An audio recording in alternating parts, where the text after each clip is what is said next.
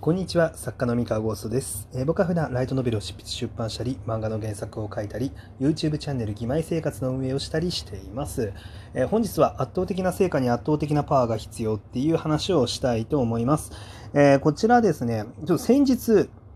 あのプロフェッショナル仕事の流儀庵野秀明スペシャルということであのエヴァンゲリオンの庵野監督の、えー、密着取材をしたあの番組があって、まあ、それがねあの話題になっていたのであの流れを追ってみて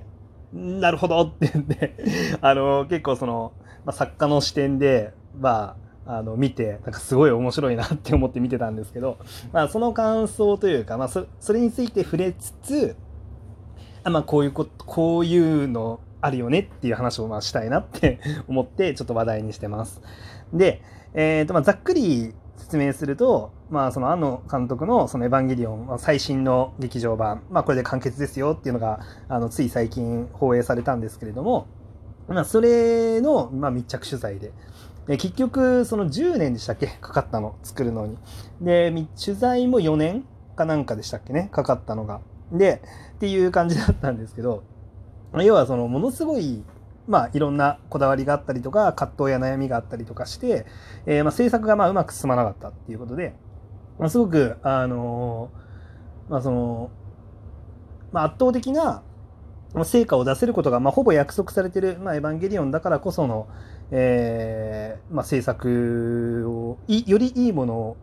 に作ってもらって、そのいいものにできないんだったら、まあ、ちょっとその一旦これできてる分を壊してっていうのがまあ認められてる環境の中で、まあ、徹底的にこう血を吐く勢いであの命を削って、まあ、作品を作り続けたっていう、まあ、ドキュメンタリーだったんですけど、まあ、このドキュメンタリーからも結構その撮影のあのドキュメンタリーの撮影スタッフも結構そのスタあのカラーっていうあの庵野監督の会社のスタッフたちもまあその天才に振り回されていくっていうこう姿が、まあ、描かれていて、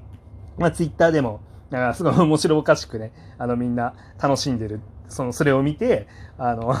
あの監督ってこうだよね、みたいな感じで、こうなんか盛り上がってるっていう流れがあったんですけど、これが、えー、まあでも、まさにそうだなと思っていて、あの、いや、圧倒的な成果を上げる作品って、まあ世の中たくさんあるんですけれども、もちろんエヴァンゲリオンもそうだし、最近だとそのスマホゲームのウマ娘とかもものすごい大ヒットしてると思うんですけど、こあの、ウマ娘の方も確か事前登録開始って打ち出してから2年とか3年とかでしたっけ？結構時間が経ってるんですよね、リリース、実際にリリースされるまで。ということは、まあ、あの、ある程度こう、方針を変化転換したりとかして、まあ、出していってるんですよね。あのー、確かそのなんだっけな事前登録受付中みたいな時に出してたゲームの画面と実際のゲームの画面が結構違ってるっていうのはもうだいぶユーザーにもはもうユーザーにっていうか別に普通に見てれば分かることであのそのということはまあ結構仕様の変更をしたりとかあのまあ、大幅なクオリティアップっていうのを実際に測っていたっていうのは、まあ、わかるんですよ。でも実際、そのクオリティアップを測った結果、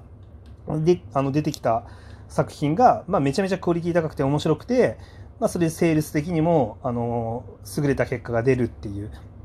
感じになったんですけれども、まあ、要は、まあ、圧倒的な結果を出す作品っていうのは世の中にたくさんあって、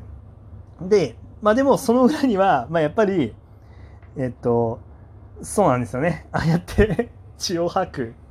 あの人たちがね、血を吐く勢いで命削ってる人たちが、ま、大勢いるとか。そのドキュメンタリーとしては庵野監督のドキュメンタリーではあったんですけど、やっぱりその、ここまでできてる分、全部作り直そう、直そうって言ったら、まあ、スタッフ的には もう絶望というか、うおマジか、みたいな感じに、まあ、きっとなるだろうなっていうのは、まあ、容易に想像はできて、まあ、庵野監督だけじゃなくて、まあ、やっぱりそのスタッフの人たち、まあ、関わってる人たちみんなですよね。まあ、みんなが、まあ、まあ、徹底的に、こう、大変な思いをしながら、こう作り上げたことで、まあ、やっぱ、あの、最高にの成果を出せる、まあ、作品っていうのがまあ生まれてると。うんまあ、もちろん監督も、あの、すごい血を吐く勢いで、やっぱこだわり抜いて、まあ、いいものが作られてる。で、まあ、そういう側面って、まあ、作品ってどうしてもあるなってやっぱ思うんですよ。でまあ小説とかね漫画は、まあ、割合その締め切り優先になりがちではあるんですけれどもそれでもやっぱり妥協して出しちゃうっていうものってあんまりなくてうん、まあ、締め切りの中で、まあ、運よくそのこれならこれはこれでいけるっていうクオリティで出せるから、まあ、出してるっていうところが大きいんですよね。でだから、まあ、世の中にはこうシリーズ順調に人気作品続いてたのに、まあ、いきなりそのなんか続きが出なくなる作品とかっていうのが、まあ、ちょいちょい世の中あると思うんですけれども、まあ、大体その、まあ、病気しちゃってっていうこともあの全然ありえるから、まあ、全部がそのパターンではないんですけれどもやっぱり作家さんの中でそのなんか自分が超えなきゃいけないハードルっていうのをちょっと超えられないその作品でっていう時にどうしても詰まってしまって、まあ、続きが書けないっていうまあそういう状態になる人っていうのはちょいちょいやっぱりいらっしゃるんですよね。で、まあ、でだけど、まあ、実際に出したらやっぱり本当に面白いんですよね。で面白いっていう状態まで、まあ、突き詰めて出すっていうのは、まあ、本当に大事だなと思って見てます。まあ、ただあのあまりにもやりすぎるとというかあの当然、まあ、集団作業ですのであのやりすぎるとま何が起こるかっていうと、えっと、クリエイター本人以外の人たちは、まあ、死ぬ勢いで大変な目に遭うと。だから、まあ、あんまりこう、そうですね、まあ、多分編集さんだったりとか、まあ、プロデューサーさんとかみたいな、まあ、ビジネスサイドからすると、まあ、あの、こだわり抜くっていう風潮は、あんまり蔓延してほしくないってきっと思うだろうなっていうふうに思って見てました。で一方で、作家サイドからすると、あの、クオリティ担保できないんだったら、ちゃんとあそこまで突き詰めるべきだよねっていうすごい納得感もあって、結構これ見る人によって、まあその立場の人によって随分感想が変わるドキュメンタリーだろうなって思って、まあ、僕はちょっとニヤニヤしながら見ました。はい。まあ、ただ、まあその、まあ、僕はどっちかというとその編集さんとか、あのプロデューサー側の、あの、うわ、勘弁してくれっていう気持ちもわからんではないんで、あの、僕はなるべくやらないようにしたいなとは思うんですけれども、まあ、言うてね、その、まだまだ全然キャリアがないので、僕なんかは、許される、その、なんでしょうね、こだわれる期間っていうのは、もう全然短いんですよね。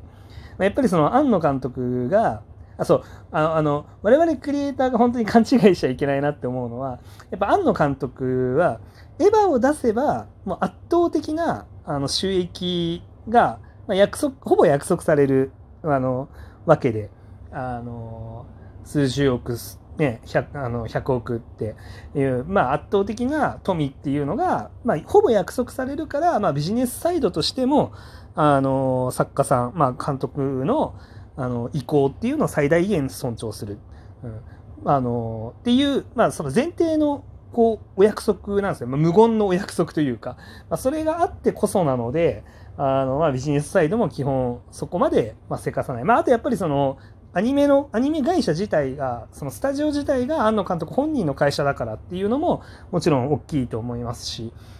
その、まあ、なので、あの、あれはもう本当庵野監督が特別。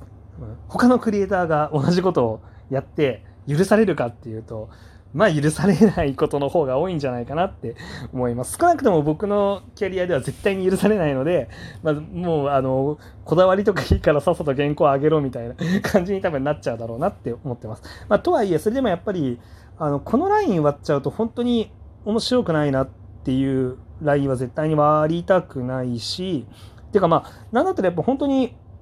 いや、もうちょっとだけ待ってくれれば本当面白くできるんでっていう感じで、本当数日単位とか1週間単位とかで、まあ、待ってもらって、ちゃんとクオリティを、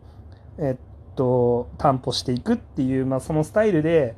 あの、作っていくべきなんだろうなっていうのは、やっぱりああいうのを見て思いました。やっぱこう、パワーって、やっぱ作品の圧倒的な成果に、あの、なんか反映されるなって思いましたね。うん。あのやっぱ大変な思いして作った分まあ、反映されるなっていう。まあ、もちろん、大変な思いをしたら必ずその成果が出るかっていうと、まあ、そうとも限らないから、まあ、結構ね悩ましいところなんですよね結構だからあれ見て、まあ、不幸な現場っていうのもきっとあるだろうなと思っていてあの、まあ、クオリティこだわり抜いて作りましたがみんな大変な思いをしましたが売れませんでしたみたいな、まあ、そういう悲しいこともあると思うんですけれどもだからやっぱりその大変な思いをした先にあの、まあ、ほぼほぼこれぐらいの成果っていうのは確約されてますよねっていう状況以外では、まあ、本当やらない方がいいだろうなっていう気はしますねあれは。うん。あれ本当にあのエヴァンゲリオンの映画本当にうまくいってだからすごいスタッフたちも多分報われただろうなって思いますけど。あのうまくいかなかったらもう結構大変もうなんか苦しかったろうなって思うんで、まあ、そういう意味でも、まあ、うん、まあまあまあ。まあまあ僕はまあ作家個人の作家なので あのまあ迷惑をかける範囲はそんなに広くはないからまあまあまあどうなのかなとは思うんですけど。まあでもねうん。やっぱりそのその結果に関わってる人たちがねあの幸せになる確率が高いんだったら、まあ、本当にこだわり抜くで、まあ、そうじゃない可能性が強いんだったらなるべく自分自身と折り合いをつけていくみたいな結構バランス感覚が必要になってきそうって思って見てました。はい。という感じですね。まあ、あれを見て、まあ、クリエイターさん、まあ、いろんなクリエイターさん、いろんな感想を持つと思うんですけど、まあ、とりあえず僕はこんな感じで見てましたっていう話でした。はい、以上です。それでは皆さんおやすみなさい。失礼します。